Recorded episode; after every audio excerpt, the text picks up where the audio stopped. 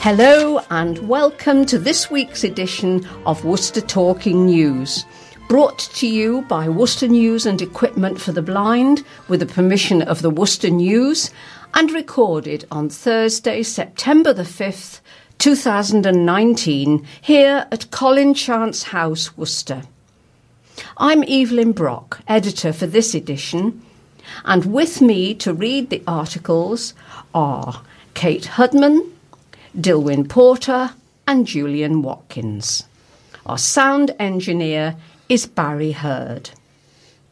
A warm welcome to all listeners, especially new ones. I hope everyone enjoys our offering. In addition to news items, you'll hear some useful telephone numbers, readers' letters, birthdays, on this day, and thought for the week. Obituaries are still included, but following listeners' recent requests, these have moved to a new spot following the closing music. So if you wish to hear those, please stay tuned then. I've also been asked to tell you that at present talking books are not available on memory sticks, only on CDs and tape. Don't forget that recordings are also available on podcast.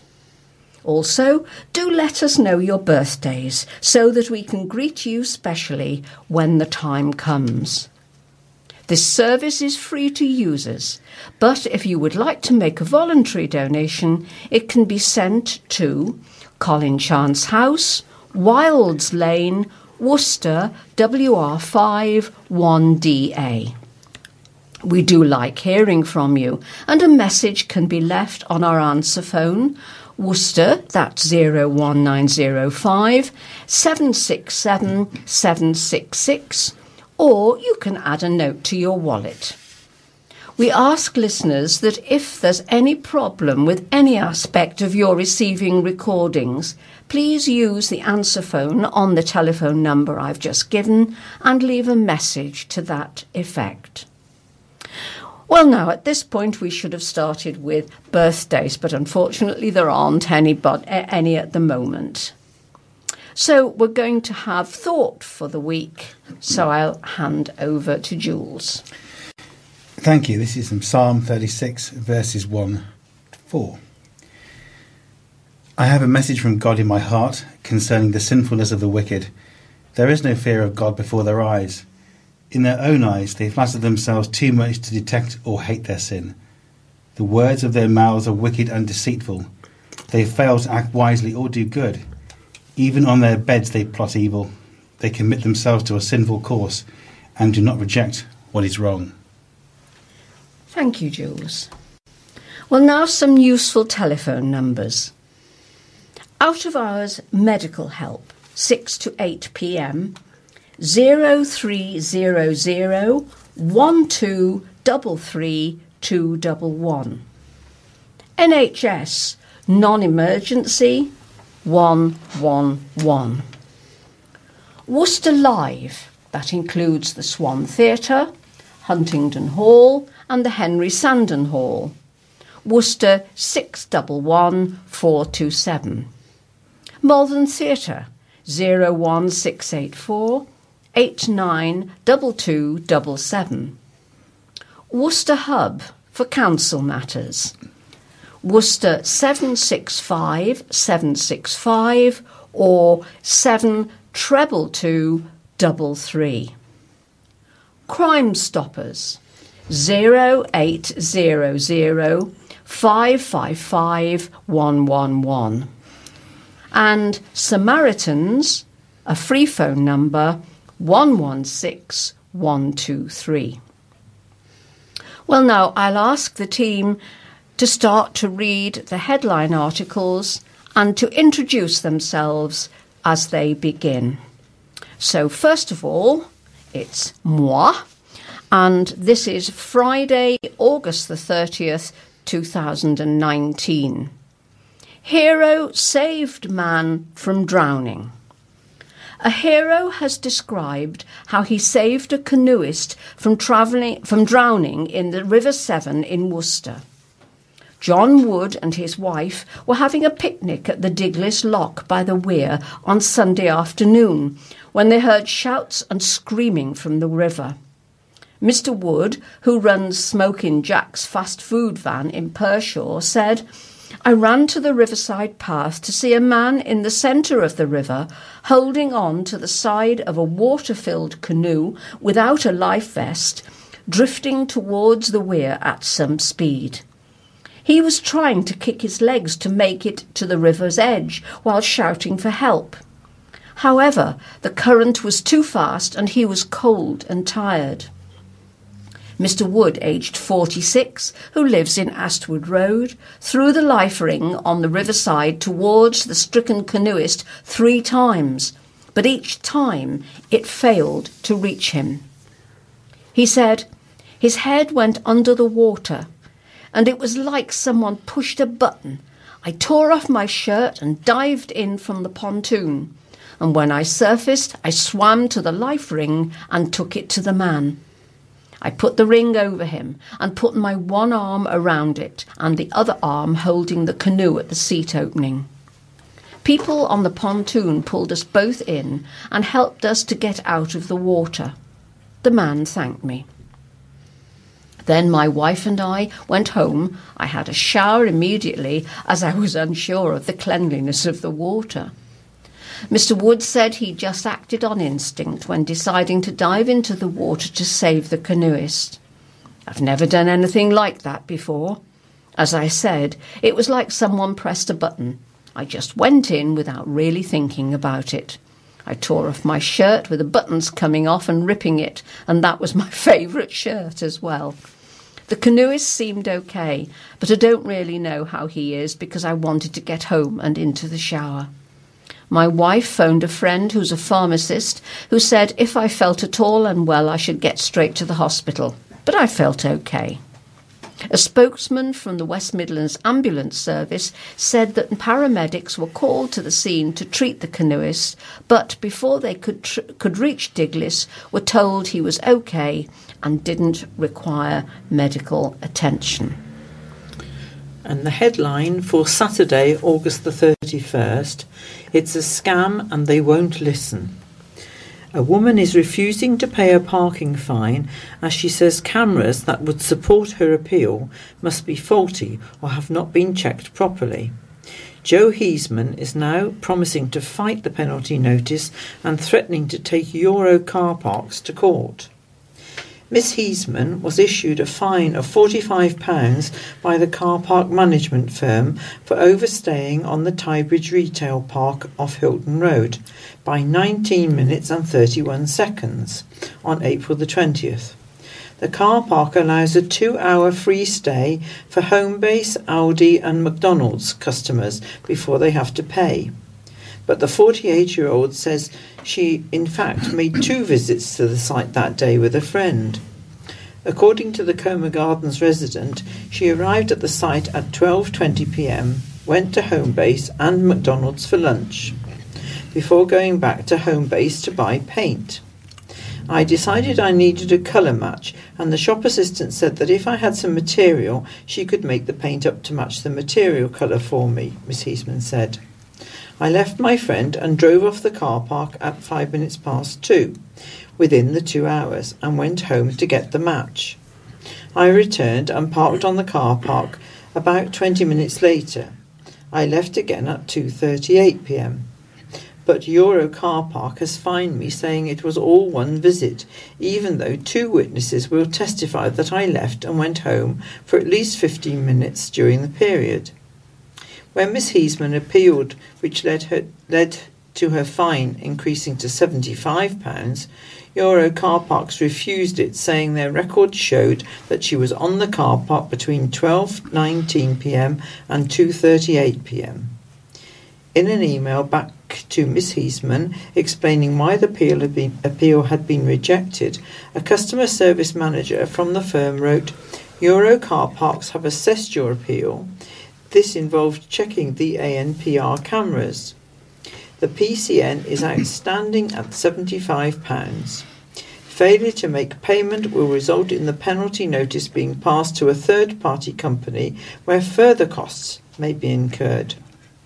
Ms Heesman has appealed to POPLA, an independent appeals service for parking charges charge notices, but it has turned down her appeal saying she did not provide evidence of the vehicle being elsewhere during the period.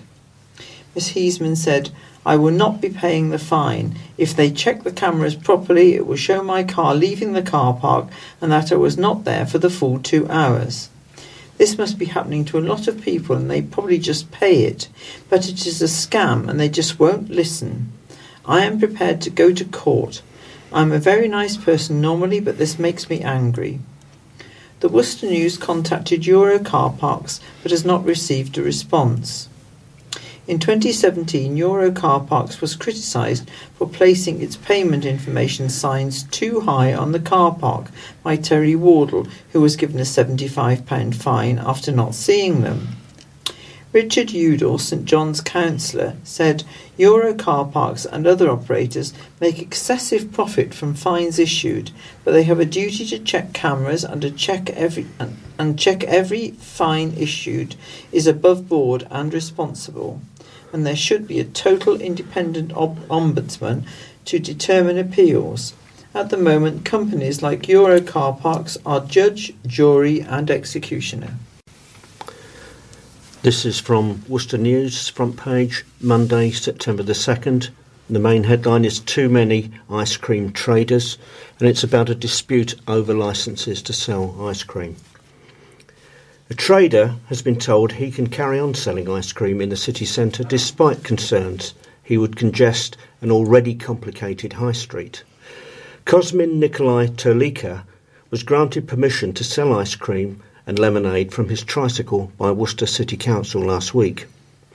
Stephen Connolly, who runs Bear's Great Escapes and currently has three licences to sell ice cream in various locations around the city, objected as he was concerned, another ice cream seller on the high street would make trading even more complicated than it already was. Mr. Connolly said he did not completely object to Mr. Terlika having a licence, but urged the council to consider restricting it and excluding him from the high street. Mr. and Mrs. Bright, who run Piccadilly Whip, which has a number of tricycles selling ice cream on the city's riverside, also objected, saying too many licences had been handed out. Mr. Talika argued his licence should not be restricted and he was entitled to the same opportunities as the rest of the ice cream sellers. He said, if Mr. Connolly has been granted uh, to trade on the high street for 10 years, why shouldn't other traders get the opportunity to trade on the high street? Mr. Talika said it was not fair for Mr. Connolly to judge whether the city had too many ice cream traders and said it was the people's choice. He said, I think we should all have a fair chance. I just want to sell some ice cream, that's it.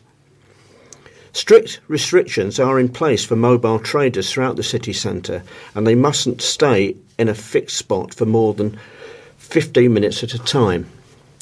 Stuart Wright, representing Mr. Connolly, asked if the High Street could be excluded from the area in which Mr. Talika would be allowed to trade. Mr. Connolly said, the High Street is one of the most complicated trading areas in the city. It has exclusion zones where parts of it are not actually controlled by Worcester City Council.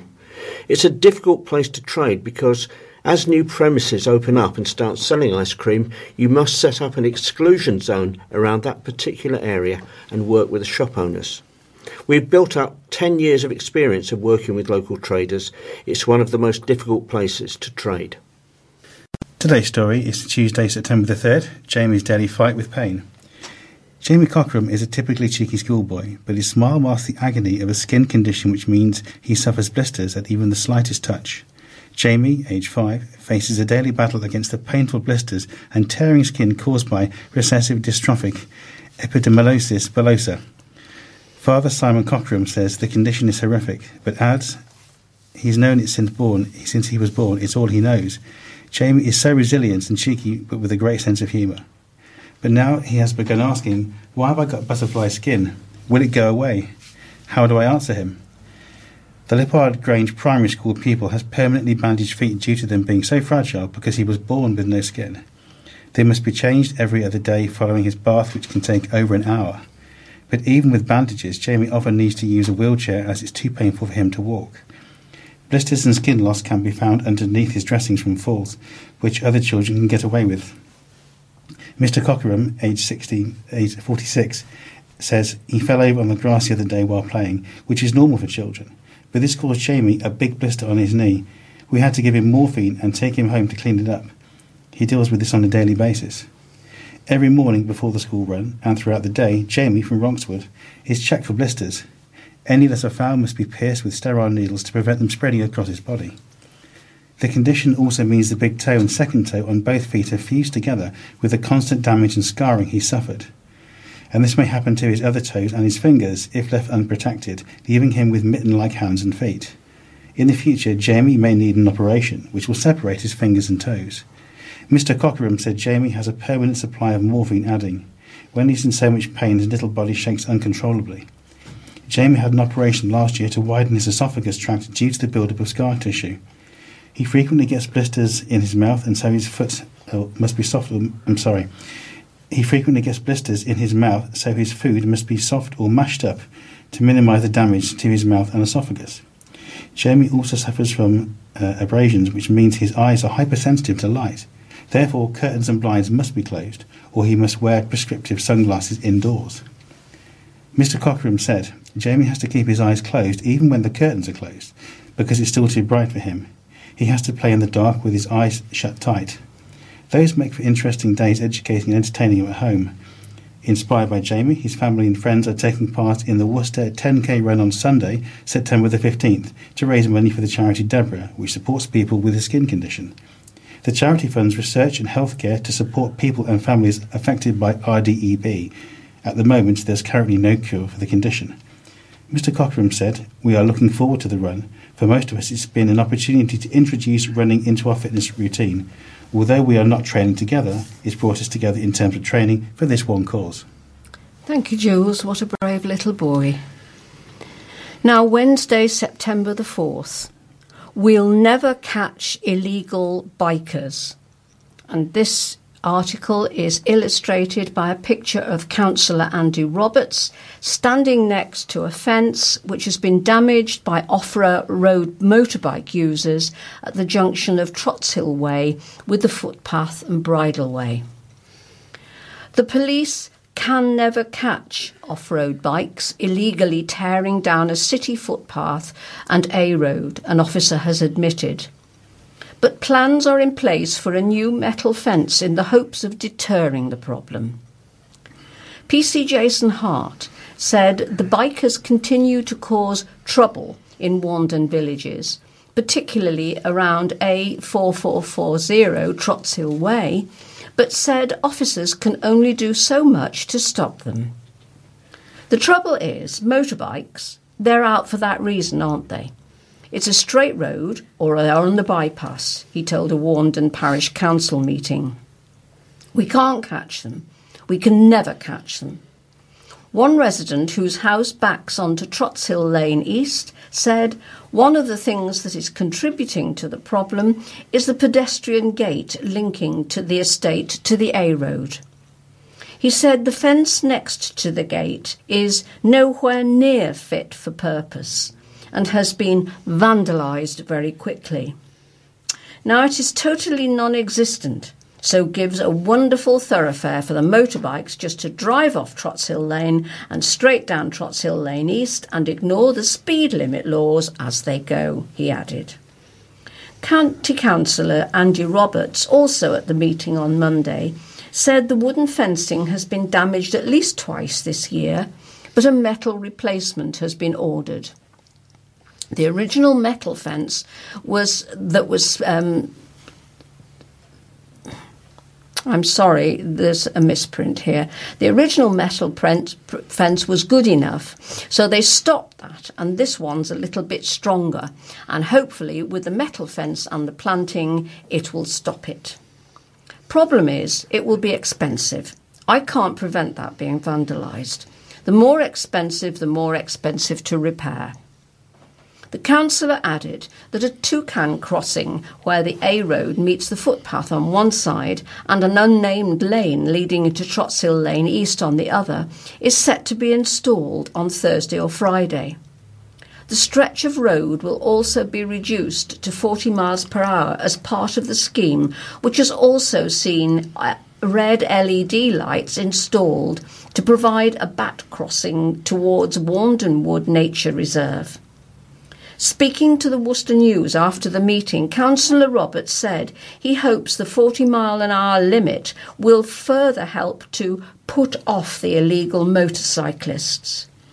Earlier this month, several police officers from Warndon, Gorse Hill, and Nunnery gathered on the footpaths of the new Worcester Six Business Park and seized two bikes from riders aged under 16.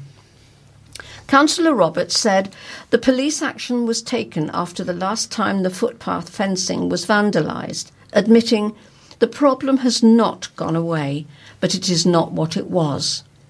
Police have done a great deal to stop this, he continued. It's a heck of a job for them. They can hardly wait for someone to come along at the end of the road. He added that it's frustrating that the new metal fencing has taken so long to get sorted. The footpath on the M5 bridge side of the A440 is also classed as a bridleway for horses to use. Councillor and acting clerk Ray Morris said 18 months ago the parish council had been asked if it would object to the bridleway being put down the back of the school to tie in with this work. In response, Councillor Roberts said, If you open this hornet's nest, you do so at your own risk. We're having that fence put there, that's all I'm saying.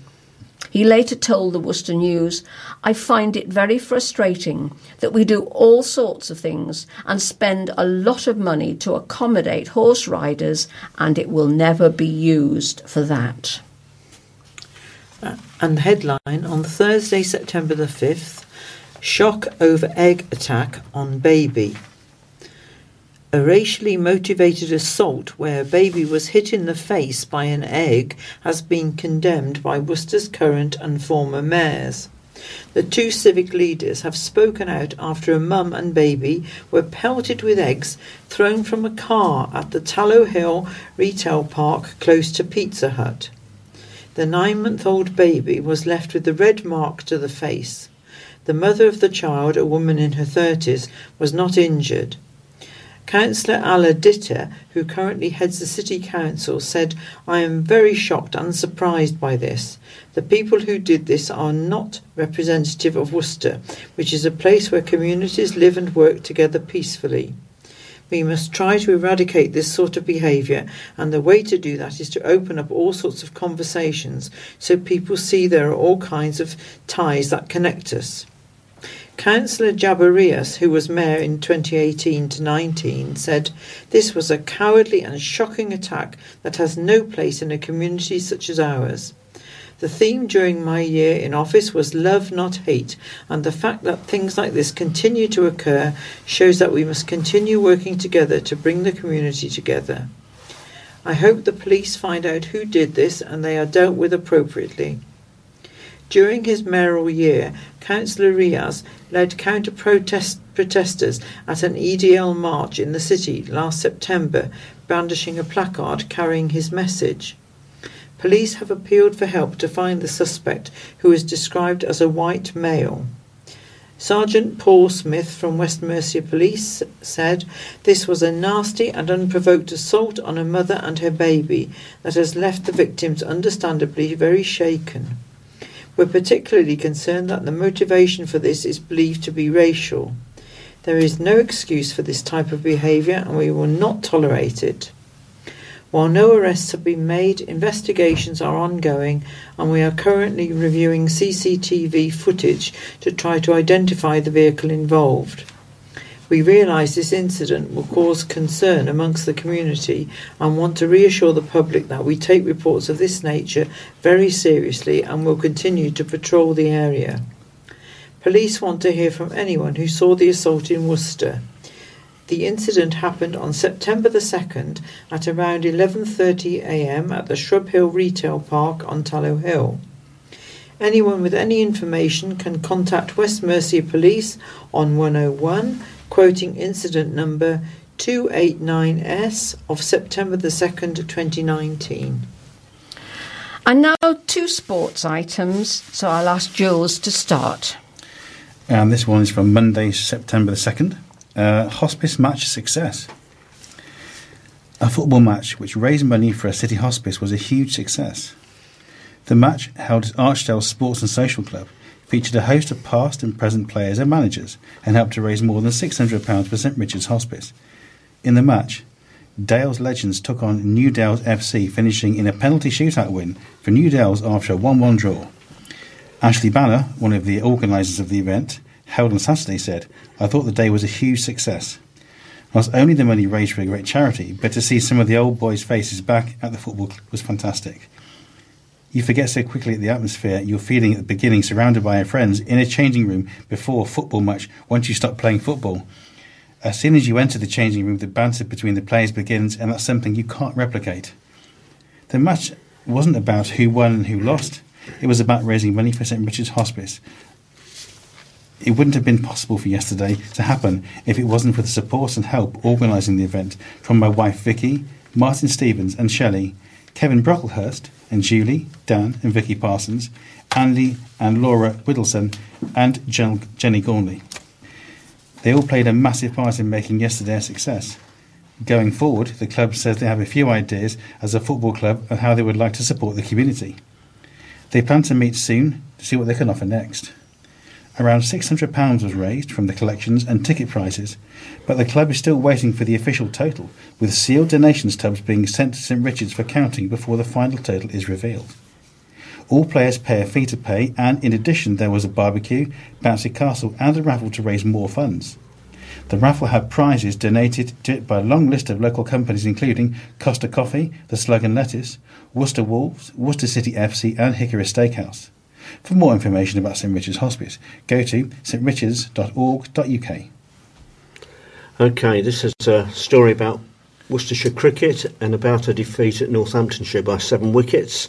Got a very nice picture of Worcester captain Moeen Ali um, in action to illustrate the um, the story. Holders Worcester Rapids head to Hove on Friday for the Vitality Blast quarter-finals against Sussex Sharks in a repeat of last year's final. Rapids went down by seven wickets to Northamptonshire Steelbacks in their final T20 North group match at Wantage Road, Northampton on Friday night. The county finished fourth despite close rivals Notts Outlaws losing it to Durham at Trent Bridge and will visit Sharks who topped the South Group. Sizable contributions from Riki Wessels, skipper Moeen and Ben Cox enabled Rapids to post 188 for 5 in Northampton. But the county could not contain a six blitz by Adam Rossington, home captain Josh Cobb and Dwaine Pretorius, which um, enabled Steelbacks to win with seven balls left. Moeen opted to bat after winning the toss, and Hamish Rutherford struck four fours in quick 18 before he lofted Nathan Buck to deep mid wicket. Wessels joined Moeen and cut Pretorius for four to bring up the half century off the last ball of the seventh over. Buck was struck for successive sixes by Moeen in an over costing 17 runs. The 50 partnership between Moeen and Wessels came up in 38 balls. Moeen raced to his half century off just 28 balls with four sixes and four fours out of 87 for one in 9.3 overs. But on 51, the England all rounder departed in the same area as Rutherford off Pretorius after putting on 61 in 8 overs with Wessels. The Worcester 100 came up in 11 overs. Wessels moved to 45 before dragging a ball from Blessington Muzarabani outside the off stump deep into the leg side where Tom Sole held onto his second catch. Ross Whiteley got two, swung across the line against spinner Rob Keogh and was bowled before Tom Fell got seven, carved the same bowler to deep cover. But Cox, 44 not out, and Ed Barnard, 15, added an invaluable 35 from the final three overs. Cox faced only 27 balls and pulled Muzarabani for six with five other boundaries as Rapids closed on 185, 188 for five. Steelbacks made a positive start to their reply and reached 59 from five overs, but Moeen's first delivery accounted for Richard Levi on 18, who gave the spinner the charge and was stumped by Cox. Rossington compete, completed a 25 ball half century, but on 54 he pulled Bard into the leg side, where Wessels took a fine catch on 78 for 2 in the ninth over. A tight two over spell from Barnard and Daryl Mitchell conceded just three runs, and Steelbacks needed 108 from the final 10 overs. Cobb responded by striking four sixes in an over from Barnard on his way to a 25 ball 50. He eventually fell to a head high catch by Mitchell off Pat Brown after striking 62 with a total on 173 for 3 in the 17th over. But Pretorius completed his half century from 38 balls, the third of the innings, before Steelbacks crossed the finishing line. And now Kate has an additional sports article for us. This again is cricket, but it's a little bit different. Um, 10th father and son duo for club. Jack Haynes has become part of the 10th father and son combination to have played county championship cricket for Worcestershire. The 18 year old followed in Dad Gavin's footsteps with his maiden championship appearance against Northamptonshire at Wantage Road last month. He received his county cap at Wantage Road from Moeen Ali. Gavin Haynes, who is 50 later this month and now coaches the sport, represented the county from 1991 to 1999, playing in 100 first class and 121 List A games. Jack Haynes' current Blackfinch New Road teammate, Brett D'Oliveira, was part of the previous father and son team to play for the county in the championship. Damian D'Oliveira wore sorry, Damian D'Oliveira wore the county's colours from 1982 to 1995, being part of the second golden era of Worcestershire cricket. Brett D'Oliveira, currently recovering from a thumb injury, made his championship debut seven years ago against Warwickshire at Edgbaston in August 2012. Another member of the 2019 staff to qualify as part of the father and son link up with the county is George Rhodes, although he is currently on loan at Leicestershire before moving permanently. He made his debut in 2016, 12 years after dad Steve Rhodes hung up his gloves after 20 years as a wicketkeeper. Damian D'Oliveira also qualifies as part of another father and son team after following his dad Basil D'Oliveira into the county 11. The legendary Basil D'Oliveira represented Worcestershire from 1964 to 1980 and was part of the first golden spell for the county. Other father and son combinations have been George Wilson Sr., 1897 to 1906, and George Wilson Jr., 1924 to 1926. William Greenstock, 1893 to 1919, and John Greenstock, 1924 to 1927. Henry Foster, 1890 to 1925, and Christopher Foster, 1927. Francis Summers, 1921 to 1928, and Douglas Summers, 1930. John Lyttelton, 1924 to 25, and Charles Lyttelton, 1932 to 48. And Edward Wrighton Sr., 1911 to 13, and Edward Wrighton Jr., 1934 to 1936. Wicketkeeper batsman Alex Milton finished as Worcestershire's leading run scorer in the 2019 Second Eleven Championship. Milton put a challenging start to the campaign behind him to score hundreds against Leicestershire 138 and Nottinghamshire 135. It helped him earn a senior recall and he responded with 74 against Australia before returning to the Specsavers County Championship side against Northamptonshire. Academy product Nick Hammond topped the seconds averages with 257 runs at 85-16 and hit two championship tons against Leicestershire and Durham. Josh Dell with 260 at 32.50 was the other main run getter, with the highlight being 131 not out against Lancashire at Northern, where he carried his bat. He helped, it helped him to secure a first team spot and he has made six county championship appearances so far this season. On the bowling front, the spoils were shared around the spinner, George Rhodes, the leading wicket taker. He ended with 11 at an average of 1382 and was followed by Adam Finch and Josh Breed with 9 apiece. Club captain Joe Leach topped the averages with 8 wickets at 1363 during the early season appearances when proving his fitness after a stress fracture of the back. 11 venues, including Blackfinch New Road, have been identified to host standalone women's competition matches in the 100, a new 100 ball competition which starts next July. Thank you. Thank you, Kate. Well, we seem to be on a cricket roll this evening uh, because on this day, which comes next, has several cricket references. On this day gives us events which took place on the 5th of September in various years gone by. 1826. John Wisden, original compiler of Wisden Cricketer's Almanac of Cricket Statistics, price one shilling, 5p, was born in Brighton. He had a sports goods shop in Leicester Square, London. 1847, Jesse James, American outlaw, was born near Kansas City. With his elder brother Frank, he led the first gang to carry out train robberies. 1963, Christine Keeler, one of the girls at the centre of the Profumo scandal, was arrested and charged with perjury. 1972, Palestinian terrorists, members of the Black September group, killed 11 Israeli athletes at the Munich Olympic Games. 1980, the 10 mile St Gotthard Road Tunnel in Switzerland, the longest in the world, was opened. 1982. Douglas Bader, famed pilot with false legs and leader of The Few, the several hundred RAF pilots who defeated the German Luftwaffe in the Battle of Britain, died.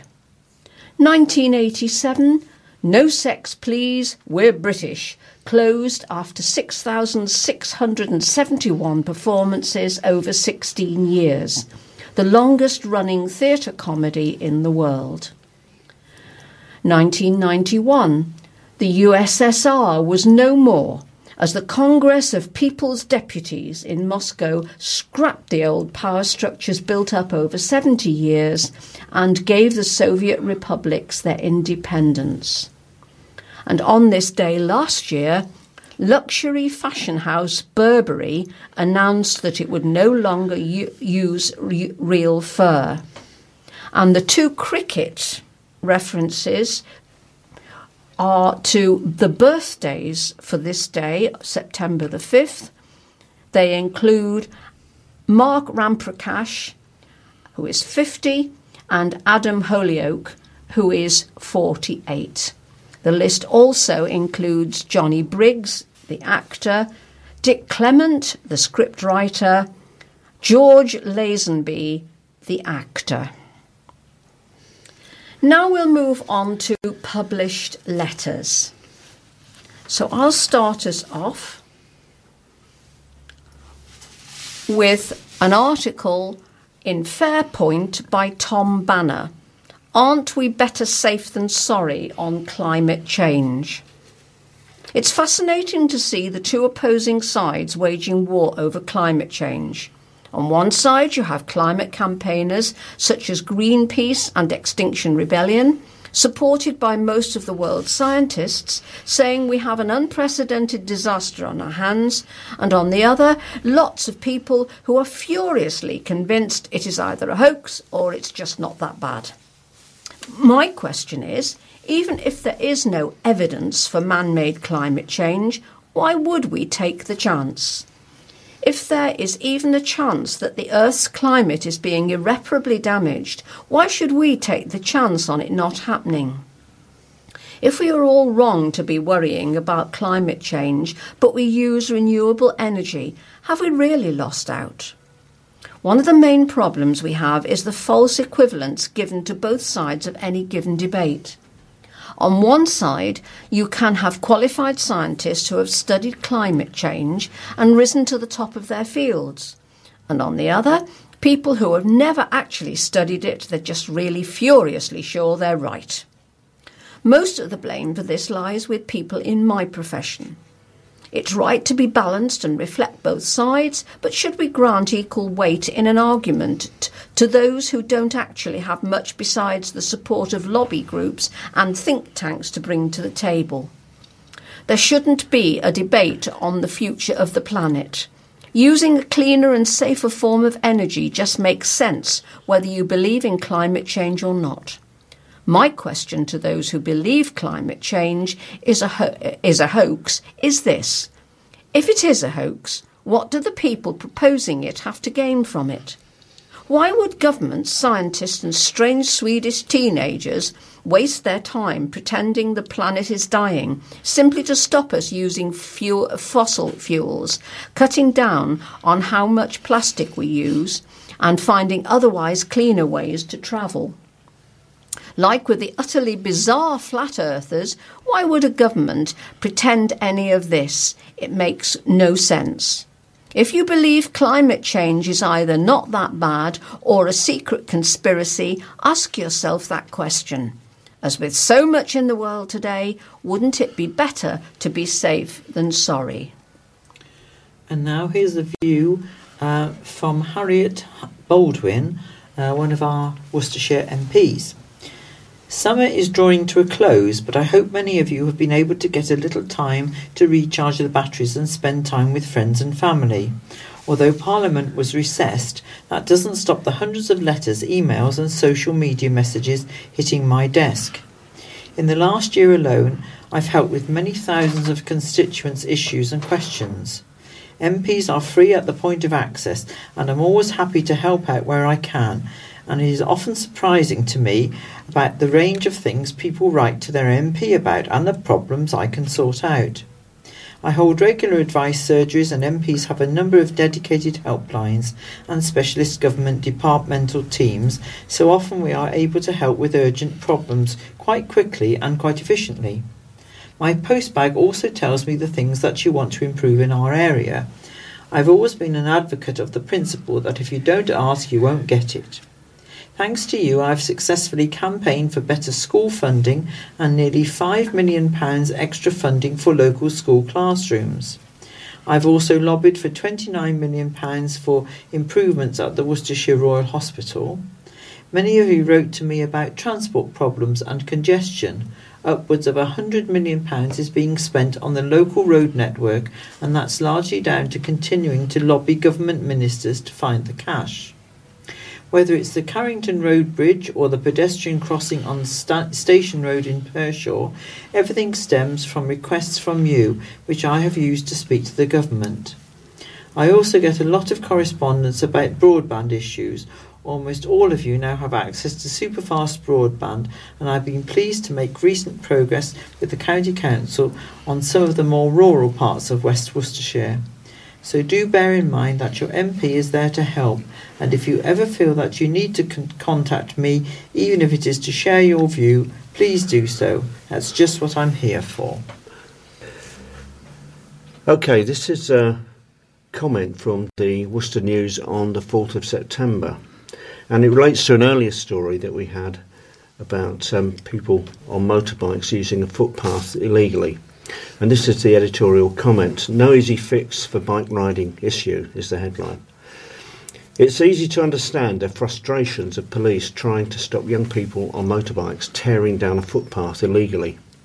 There is only so much you can do when confronted with an issue like this.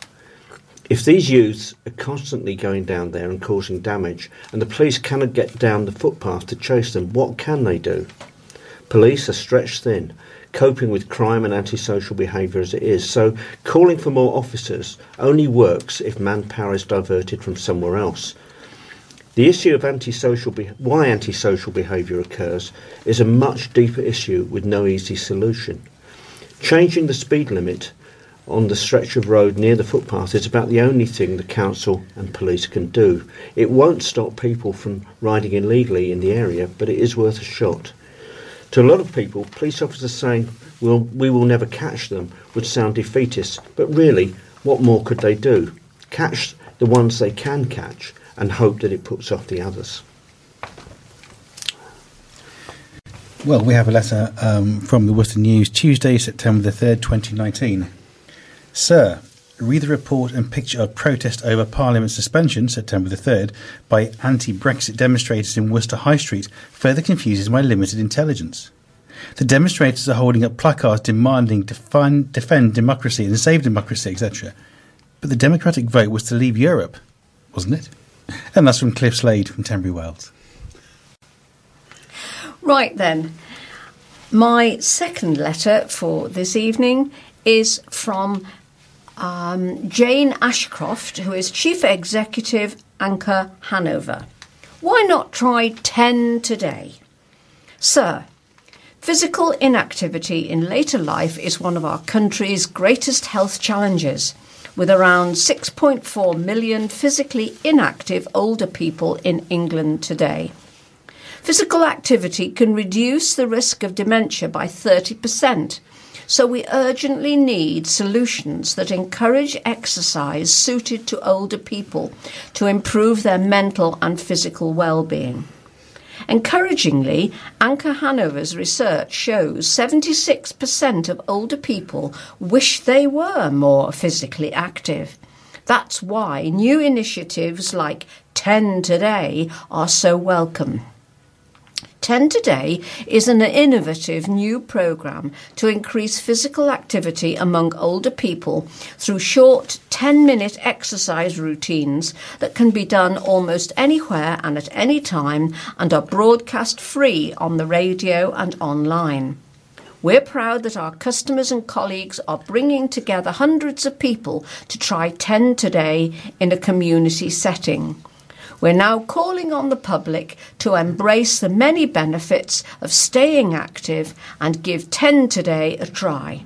Everyone should have a chance to live life to the full, regardless of age. And this is uh, about organ donation. It is right that from 2020, adults will be automatically considered organ donors if they have not opted out of the scheme. Donating an organ can save someone's life, and many of us already appreciate that. Once dead, we will not have much use for our organs anymore. But the important thing to remember about the law change is that it is possible to opt out as well. It is understandable that some people might not wish for their organs to be taken after their deaths, and if you feel that way, opt out. 29 people had their lives saved with an organ transplant last year in Worcestershire, and anything which can lead to more lives being saved should be applauded. As with most things, the more open we are and the more we talk about the issue, the less of a stigma there will be, and the more open people will be up, be up to the up for the idea. Every day in the UK, three people die who could have benefited from an organ transplant. These could be people that you and I help keep alive, even though we are not there to see the results. Okay, this is a letter from the 4th of September about police and prison policy. It's from Michael Doley of Pershore. Sir, so Boris is to give us 20,000 more police, or rather replace the 20,000 that have been taken away, plus mega presence. The public will soon become disappointed when their expectations are not met. The present labours of the Home Office, and in particular the Justice Department, leave much to be desired. Both pull in opposite directions. Large prisons, if built, will only be a powder keg awaiting a match. Build better to build small, independent, standalone prisons of no more than 230 inmates. Prison should never be about punishment. Its sole purpose is containment of those who have proved themselves a threat to law and order. We do not we do need local chief constables for smaller areas with complete operational control and accountability. They would only receive the pay and rank of a chief superintendent, but it's important that they are masters of their own ship. Let us at once dispense with crime commissioners. Nobody votes for them. Well, this is a letter from Tuesday, September the 3rd, um, from a D. Marsden from Worcester. Sir, read your front page story, Bridge Over Troubled Water, August 25th. What started as a story about the road and the bridge at Holt Fleet quickly turned into a platform for vegans and vegetarians. I didn't have a problem with either, each to their own, and we all have a choice. Live chickens have been transported this way for many years, and I agree this is not the very, very best way for these poor creatures to end their lives. But can we please not deviate from the main headline story?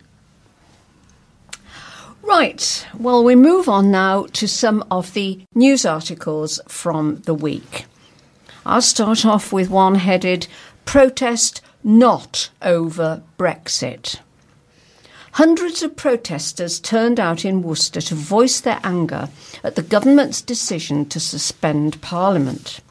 The Stop the Coup event saw residents and political party members take to the streets to attack the Prime Minister Boris Johnson's decision. The organisers of the event were keen to stress that the rally was not about Brexit and was instead about the dangerous precedent set by prorogation. Mike Cross, one of the organisers, said, What this is not about is Brexit. We're here representing the trade unions, and we have no particular position on Brexit because roughly half of union members voted either way in the referendum. What it is about is democracy. We are concerned about the shutdown, which is the biggest constitutional decision since the Second World War.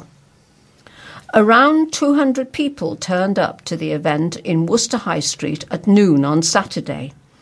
They heard speeches from local figures, including Stephen Kearney, the Liberal Democrat parliamentary candidate for Worcester. He said Britain is facing the rise of fascism and called for change at government level. He said, I think that what is going on at the moment is that this shutdown is undermining the will of the people. And it's critical that we stick up to this because, in my opinion, this has started the rise of fascism in Britain. We need to stop the rise of Dominic Cummings and Johnson they embarrassed the Queen, and I think that's outrageous. In his speech to the crowd, Mr. Kearney attacked the city's MP, Robin Walker, calling him a weak, careerist hypocrite. During his speech, a passerby shouted, You are a traitor at Mr. Kearney. The protest in Worcester follows several other similar demonstrations around the country in cities including Glasgow, London, Leeds, Liverpool, Manchester, Newcastle, and Oxford, as well as a march in Malvern on August the 30th. Labour councillor and parliamentary candidate for Worcester, Lynn Denham, said, I never thought I would see the day when we had a demonstration in Worcester to stop a coup and defend democracy. Worcester has historically fought for democracy throughout the past, and I guess until recently no one really had ever heard of the word prorogue. Whatever your view on Brexit is, we need our MPs to be able to scrutinise the government. I want my MP to be able to do that. And now this is an article about booking a flu jab. Catching flu could make you seriously ill and make complications such as pneumonia and shortage of breath more likely. Studies have shown that the flu jab does work in helping to prevent the flu and is the best protection against an unpredictable virus that can affect at risk groups such as the elderly and frail, pregnant women, babies, etc. Although it is not a 100% guarantee that you will be flu free, but if you do get flu after vaccination, the symptoms should be milder and shorter lived than they would otherwise have been. Evidence shows that the flu jab can reduce the risk of having a stroke. Police are off, oh, sorry, people are often concerned about any side effects caused by the flu jab, but side effects of the injection vaccine are very rare. You may experience a slight temperature and aching muscles and be a little bit sore where you were injected. This soreness can be eased by moving your arm occasionally and applying a heat pad, or if the spot is hot, then use a cold compress. Taking paracetamol can ease any pain. Last winter flu left more than 2,000 people needing life or death treatment in intensive care units, but unfortunately 200 people did not make it. By the fourth week of January this year, 45% of pregnant women received the flu, ja- flu vaccine, with 47% of under 65 and 72% of the age who are in a clinical risk group owing to an underlying condition such as diabetes and asthma. A word of caution Sanofi, the French pharmaceutical giant who supplies vaccines to the UK, 7 million doses of vaccine, are very concerned that the of the uncertainty of the Brexit situation, which could mean a severe delay in products reaching the UK. Unfortunately, the jab cannot be stockpiled because the vaccine can only be manufactured a month before vaccinations take place. Book your jab early with your GP to reserve your vaccination.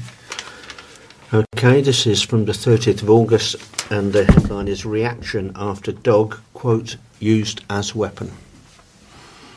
Unquote. Readers have reacted strongly to the news that a dog used as a weapon during an attack in Worcester city centre may be destroyed. We reported yesterday how Andrew Corns used his Staffordshire Bull Terrier crossbreed to inflict injuries on another man in the Trinity. Corns, aged 35, of George Street, Worcester, has been convicted, but readers hoped that the dog would not be put down. Claire Marshall said, This is the problem. The only one that suffers in situations like this is the dog. This beautiful breed always suffers at the hands of irresponsible owners who should never be allowed to own such a special breed. Just because a dog has been used to attack doesn't mean it will do it again. Kelly Lyons said it's the owners who need putting down. The dog deserves a chance to be taught and given love training. Jess Marie said the dog shouldn't have to be destroyed for this horrible man's actions, unless, of course, the dog is genuinely aggressive. Nicola Long said, Fingers crossed, the poor dog gets a new home he deserves. Troya Murtaza said, the dog should be retrained and given a chance. The problem is almost any dog would bite someone if a fight broke out. If someone hurts their owner, it will protect. Christy Elizabeth Roberts said, Don't destroy the dog. That's like saying, Oh, someone's been knifed, let's destroy the knife. You punish the person controlling it.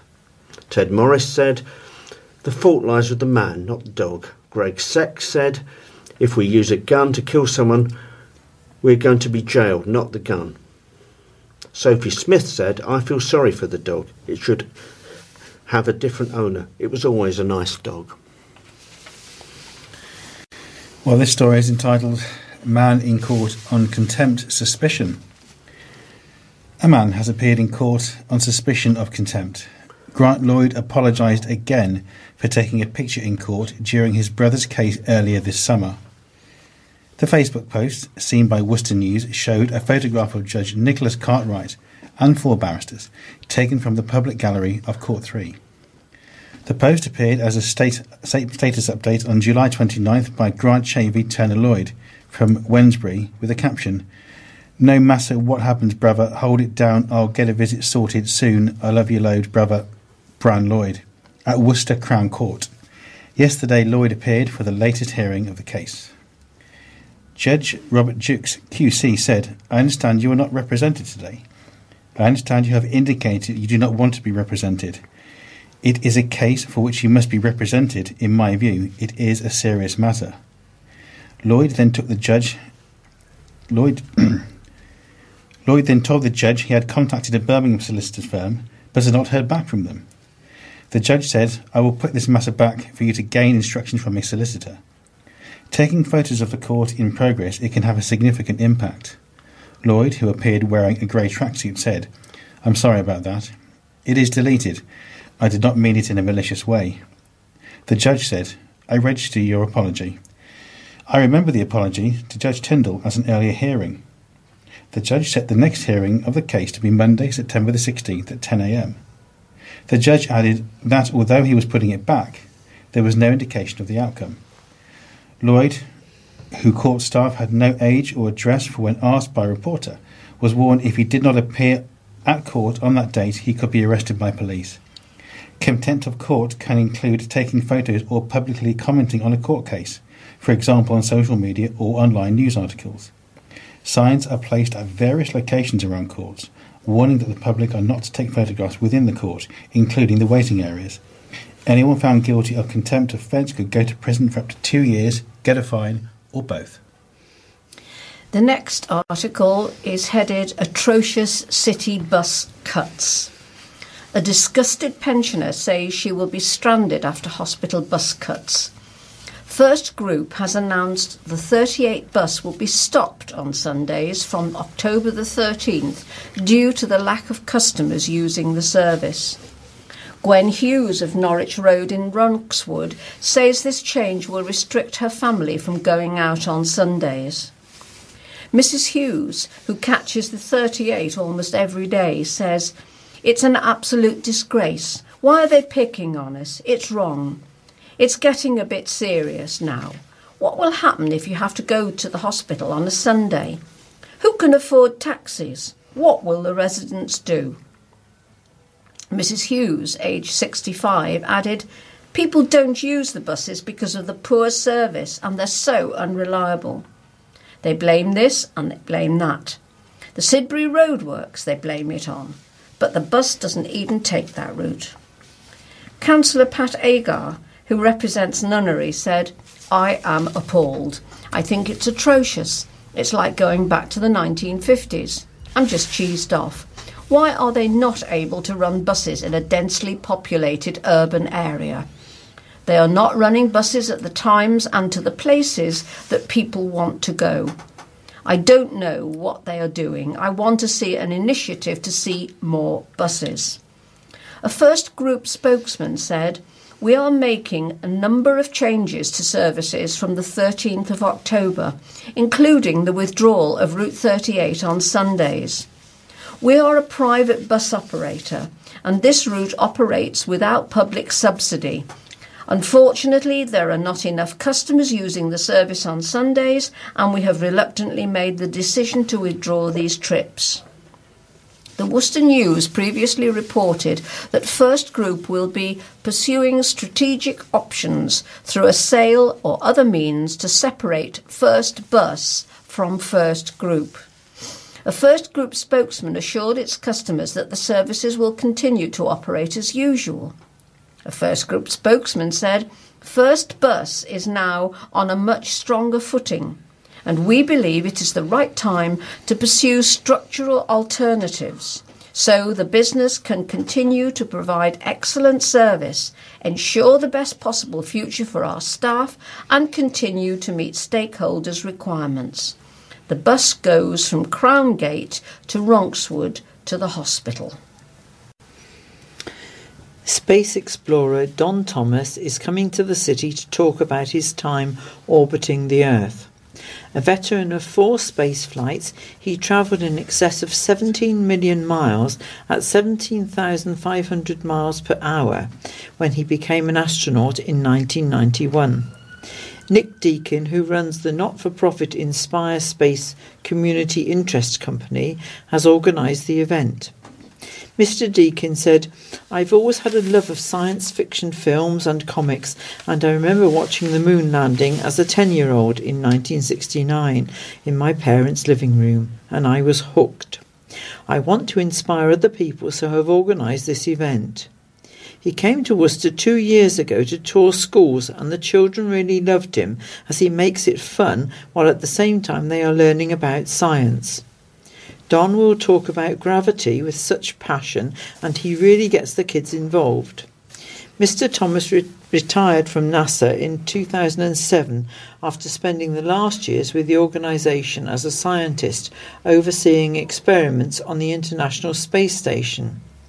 He is a pilot with over 800 hours flying as mission specialist in NASA T 38 jet aircraft, and he has been awarded numerous medals.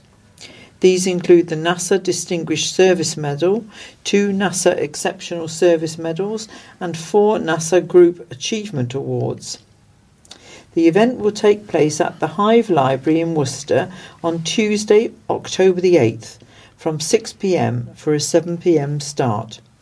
Tickets are available at www.astronautevent.co.uk. Okay, more criticism of the bus service here. Anger after four hour round bus trip. An angry pensioner claims she spent a four hour period a four hour round bus trip to visit her newborn great granddaughter at the hospital. Vi Yabicek Yakub, Yakubek, who needs a mobility scooter she suffers from fibromyalgia, says she felt unwell for days after her bus trip to Worcestershire Royal Hospital, adding, I'm disgusted with Worcester's bus service. It's disgraceful. The 65 year old claims she caught the bus from outside her home in Cripplegate House, St John's, to Crowngate bus station so that she could then get the 505 bus to the hospital. She claims the number 38 bus arrived at the station, however, the driver drove off straight away and ignored her waiting. The next one didn't turn up until 6:30. Mrs. Yab- Yakubek eventually arrived at the hospital at 6:45, adding, "I was so angry and very hungry at the end of it. I was going to eat my dinner at the hospital canteen, but by the time I got there it was shut. She caught the bus back to the station at 7:40. However, it was running 15 minutes late, so she decided to get a taxi home. It was 9:06 by the time she got home on August the 22nd. She added, "There needs to be more regular buses, especially for the hospital. To limit the bus service to the hospital and have buses missing their stops is just not cricket." A first spokesman said, our whole network has been delayed by roadworks at Sidbury, causing major congestion, especially as motorists seek alternative routes. Frustratingly, while the 38 does not operate in this area, it shares buses with services that do, causing a long gap in service. This was worsened by scheduled drivers being out of place due to the delays. We're informed that the main works are due to finish shortly, but smaller works continue for some time yet. In the meantime, our team are making every effort to minimise delays, which are unfortunately outside of our control, and we apologise to customers for any inconvenience caused. Well, this is a story from September the 3rd, and it's entitled Concern Over Teen with Knife in Park. Concerns about knives have been raised after a child told family members that a boy had shown off a knife in a public park. Warwick resident Louise Griffiths, 49 from Worcester, said her family relatives had told her about the alleged knife incident at a Dines Green Park. She said, My eight year old family member was among the group at the time the blade was shown by a lad no one had seen before. I am saddened that in this day and age people do this. When I was young, I think the police had more freedom and none of my friends would take a knife out in public. City Councillor Richard Udall said, I've seen a post on social media about a teen allegedly showing a kitchen knife in a Dines Green Park to a group of children. I am deeply concerned if this is true, and I'll be working closely with the police to find the persons responsible. I know there's been antisocial issues in the park in the past with drinking, but this is new to me. I want families to be able to take their kids to public play parks and feel safe. It's not going to stop me walking my dog in the area, eh? and as a community, we need to come together to tackle this issue, and anyone concerned needs to contact the police. Possessing a knife in a public place without a good cause is a criminal offence, and no one under the age of 18 is allowed to possess anyone one under any circumstances. There was an upward trend of police visiting schools in the county due to children possessing a knife between 2013 and 2018, according to a Freedom of Information request published by West Mercia Police.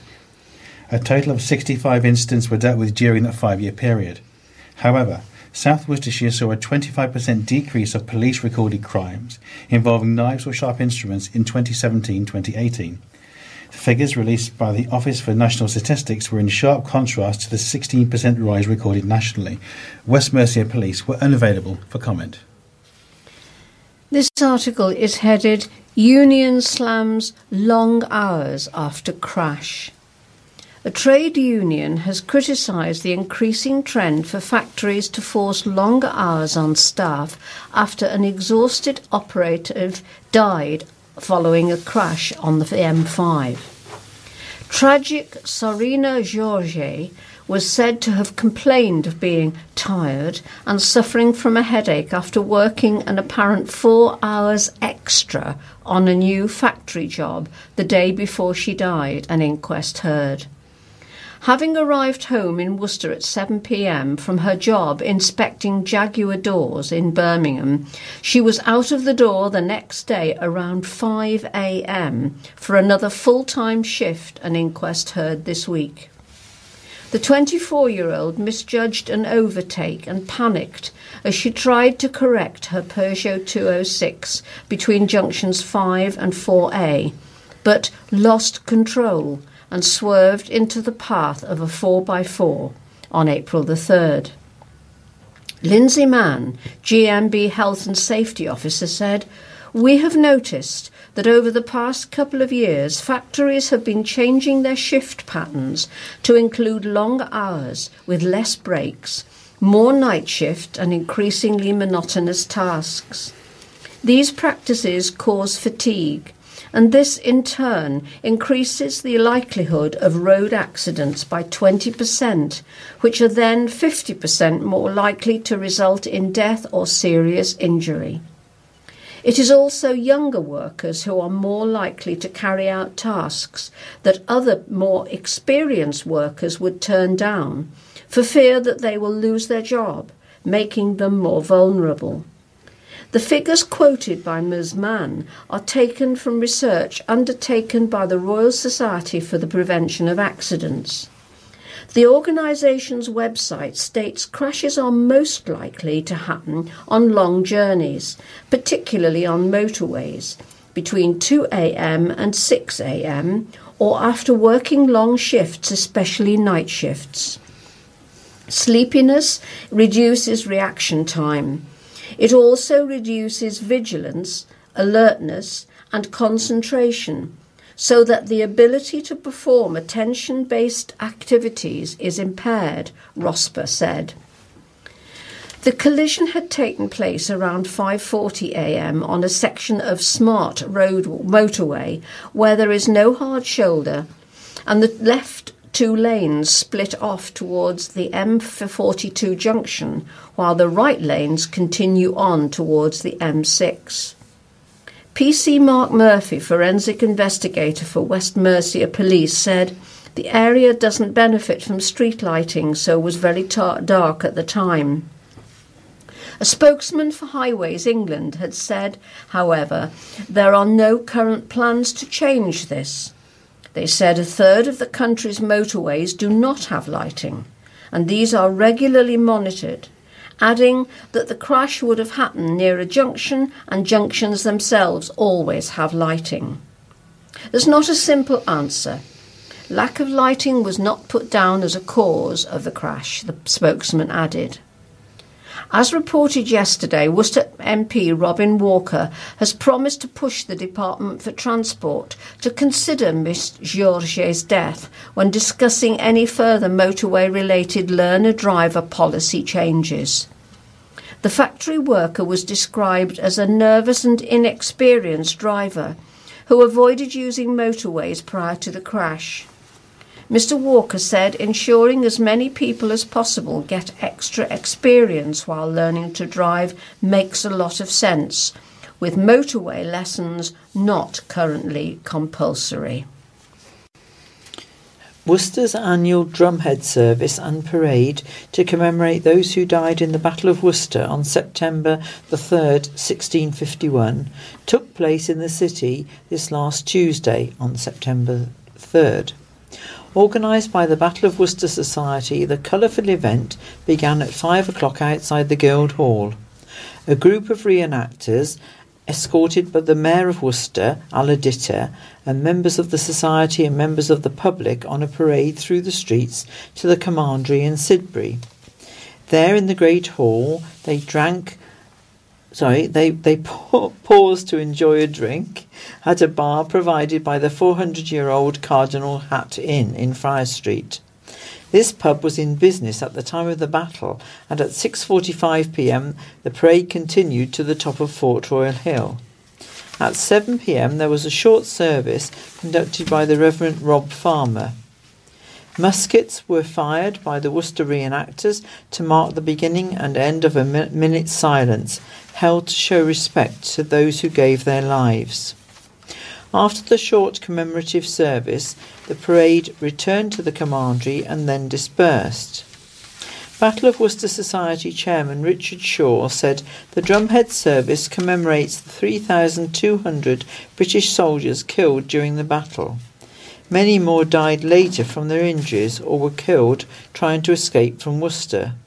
An untold number of civilians also died on that day. Apart from the 3,200 men who were killed during the battle, a further 10,000 were taken prisoner at Worcester or soon afterwards. The Earl of Derby was executed, while the other English prisoners were conscripted into the new model army and sent to Ireland. September will be a busy month for the Society. On Saturday, September the 7th, it is joining with the Battlefields Trust for a guided public driving and walking tour. This will start at 11am at the Ketch Pub car park in Bath Road and take to the Bridge of Boats at Powick and Upton upon Severn.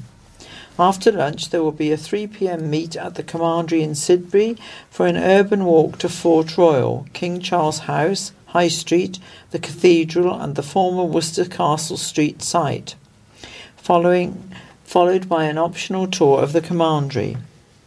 The walk will be guided by Anthony Rich, Mercia Secretary of the Battlefields Trust and Guild of Battlefield Guides. On Wednesday, September the 11th, the Battle of Worcester Society has organised a coach visit to Moseley Old Hall, a National Trust property in Featherstone, Staffordshire. Moseley Old Hall has remarkable history connected to Charles Stuart and his escape from the Battle of Worcester. Visitors can discover the story of how he sought shelter and how life was really lived in the 17th century Staffordshire. Then on Saturday, September the 14th, during Heritage Day at the Commandery, local historian Howard Robinson will be giving three specialist talks on the Battle of Worcester. Okay, another report here about an upcoming event all ready for Saltfest. Preparations are well underway for this year's Saltfest in Droitwich, which takes place from Friday to Sunday, September the 6th to the 8th. The annual, annual event, which celebrates Droitwich's salt history, starts at 6 pm on Friday, September the 6th, with a fireworks display in Vines Park. There will then be further celebrations on the Saturday from 10 a.m. till 11 p.m. and on Sunday from 10 a.m. to 7 p.m. Also in the Vines Park area on the north side of the Saltway in the town centre. A spokesman for the organisers said the aim of the festival is to provide a fun day out for local people and their families, where they can experience some of the history of the town, wander amongst the displays from local businesses, and buy products from the farmers market and artisan manufacturers. This year's event is bigger than before, with more than 160 stalls offering products and services from a wide range of local and regional merchants, craftspeople, and food and drink suppliers. The Pamela May 2 will be on display, and the new all electric boat will be running short canal boat trips. The Saltfest will be supported by a large marquee stocking a specially selected range of ales from leading national small breweries, activities for children, two full days of live music to suit all tastes, a duck race, fishing competition, traditional salt making, a wide range of outdoor catering from burgers to Greek street food, a dog show, and plenty more. So please encourage friends from all over the West Midlands to come and have a fun day out in Droitwich. Well, this story is from Tuesday, September the 3rd, and is entitled MPs Welcome for Schools Cash Boost. Worcester MPs have welcomed the announcement that billions of pounds have been pledged to schools after years of lobbying by county heads and teachers for more money. Downing Street said the investment delivers on Prime Minister Boris Johnson's pledge to increase school funding by £4.6 billion above inflation and is a cash boost totaling more than £14 billion for primary and secondary schools nationally over the next three years. School leaders cautiously welcomed the move but warned the crisis is now as extra funding is needed as soon as possible. It has been announced every secondary school will receive a minimum of £5,000 per pupil next year, and every primary school a minimum of £4,000 from 2021 to 2022. These are close to the figures that the F40 campaign group, which has fought for fairer funding for county schools for decades, have called for in recent years. Worcester MP Robin Walker said, This has been something I've been campaigning for for a long time. It's a major move in the right direction. There is levelling, which is, means a significant uplift for Worcestershire schools. The £4,000 for primary pupils and £5,000 per pupil at secondary schools will make a big difference and is a significant increase in funding. We have Fort Royal and Regency in our area, so the news there is £700 million increase in funding in one year for special needs schools I know will also make a difference. Paul Whiteman, General Secretary of the National Association of Head Teachers, said, As always, the devil is in the detail. This package represents a large increase in spending per pupil, taking it back to about the same level as it was in 2009 2010. However, a 13 year period of no net growth in school spending per pupil after inflation still represents a significant squeeze on the school budgets when considered in historical terms. When asked about a criticism that the funding would restore school funding per pupil to what it was back in 2010, Mr Walker said that in fact the funding had gone up since 2010, arguing it was a significant uplift above inflation. After the announcement was made on Saturday, Nigel Huddleston MP for Mid Worcestershire said, I warmly welcome this multi billion funding announcement that will make a big difference to many Worcestershire schools. And Harriet Baldwin, MP for West Worcestershire, added, Welcome campaign success for our excellent schools in Worcestershire. In addition to the funding pots, £1.5 billion each year will be put into teachers' pensions. And drunk man made threat. A drunk man who shouted abuse at families and threatened to break a police officer's jaw has been handed a conditional discharge. Shelby Brennan, 20, who lives at St Paul's Hostel, Worcester, was spotted ranting outside the Home Bargain store in Tallow Hill. Magistrates in Worcester heard how Brennan, who appeared in court on Thursday, said he'd started drinking after his grandmother had been taken to hospital and had got drunk before shouting at passers by. Sarah Cluer, prosecuting said at 7 pm on August the 12th this year, police were called to Home Bargains on Tallow Hill. There, officers saw a male who was swearing. He was told not to, as the store was still open, and he was making threats such as threatening to break the officer's jaw. He then shouted foul mouthed abuse at a family before being taken to the floor by officers before he finally calmed down. Representing himself, Brennan said, I'm sorry, I had a relapse because of a family issue which came up, and it was the drink talking. Brennan's support worker from St Paul's Hostel read out a statement on behalf of Jonathan Sutton, CEO of the hostel. The statement read, on the day in question, he had been assaulted at the hostel, so he was in an agitated state. St Paul's mission is to help people through homelessness, and it is important to understand this is not a plea or request for leniency. We want to help. He left the hostel last year before returning as his first stay was difficult and dysfunctional. His second stay has been much more successful and he is working to address his debts he is already registered with a GP. He is also maintaining his room to a reasonable standard as well as entering Swanswell, which he has an appointment for next week. Magistrates handed Brennan a conditional discharge for the next six months. Chair of the bench, Judy Hullen, said, We have a lot of sympathy, but you've got to sort it out. It is important that you go to that meeting at Swanswell and get help to turn your life around. The people there are trying to help you. May I remind you that you are already subject to a community order, so if you are brought back here again for breaching it, there will be trouble. Brennan admitted using threatening or abusive words and behaviour and was ordered to pay a £20 victim surcharge. He was also ordered to repay his outstanding court debt of £685. He has four previous convictions for 10 offences, the last of which was in July. Now we've reached the end of this recorded edition. Thank you to Dill, Kate, uh, and Julian and Barry for reading and recording. We hope you've enjoyed listening and that you'll come back for more next week. So we'll say our goodbyes and best wishes from me, Evelyn, and from all the team. Goodbye. And finally, the obituaries.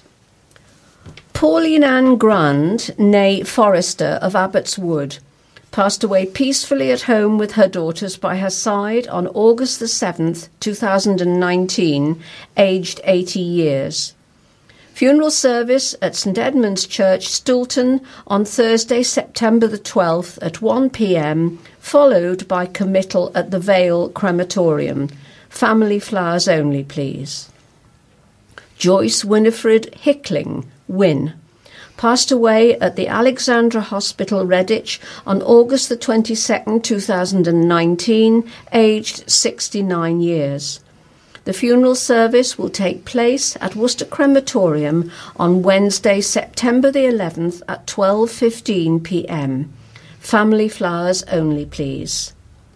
Michael Ridout passed away in South Africa on August the 13th, 2019, aged 64 years. A highly respected geography teacher and coach to many RGS pupils in this city. The family will hold a celebration of Mike's life at RGS Worcester on Saturday, October the 26th, 2019 at 1 pm to which friends, colleagues, and former pupils will be warmly welcome. Details will be posted on the RGS website from September the 12th. Dorothy Elizabeth Smith, Dot, passed away peacefully on August the 20th, 2019, in hospital, aged 92 years, with her loving family at her side. Funeral service to take place at Worcester Crematorium on Monday, September the 9th at 1:45 p.m. John Revel Turner passed away on August the 16th, aged 86, after 6 years of pulmonary fibrosis borne with stoic courage. Funeral at Worcester Crematorium on September the 10th at 1 p.m. No flowers, please. Okay, Anne Elizabeth Banner, née Poole, sadly passed away on August the 22nd, 2019, aged 73, in Peterborough City Hospital. The funeral service will take place on Friday, September the 13th at Peterborough Crematorium, Mowbray Road, Peterborough at 1 o'clock. Family flowers only, please. Ronald Ron Jeffrey Wilkes. Ron passed away peacefully on August the 25th, 2019, aged 88 years. Funeral service at Worcester Crematorium on Tuesday, September the 10th, 2019 at 12:15 p.m. Family flowers only, please. Phyllis Catchpole of Battenhall Hall passed away peacefully at home on August the 23rd, 2019, aged 92 years. Funeral service at Worcester Crematorium on Tuesday, September the 10th at 2:30 p.m. Vivian Thomas Edwards, known as Vic, passed away suddenly on August the 10th at Worcester Royal Hospital. Funeral service to take place at Worcester Crematorium on Monday, September the 16th at 11:30 a.m. All flowers are welcome.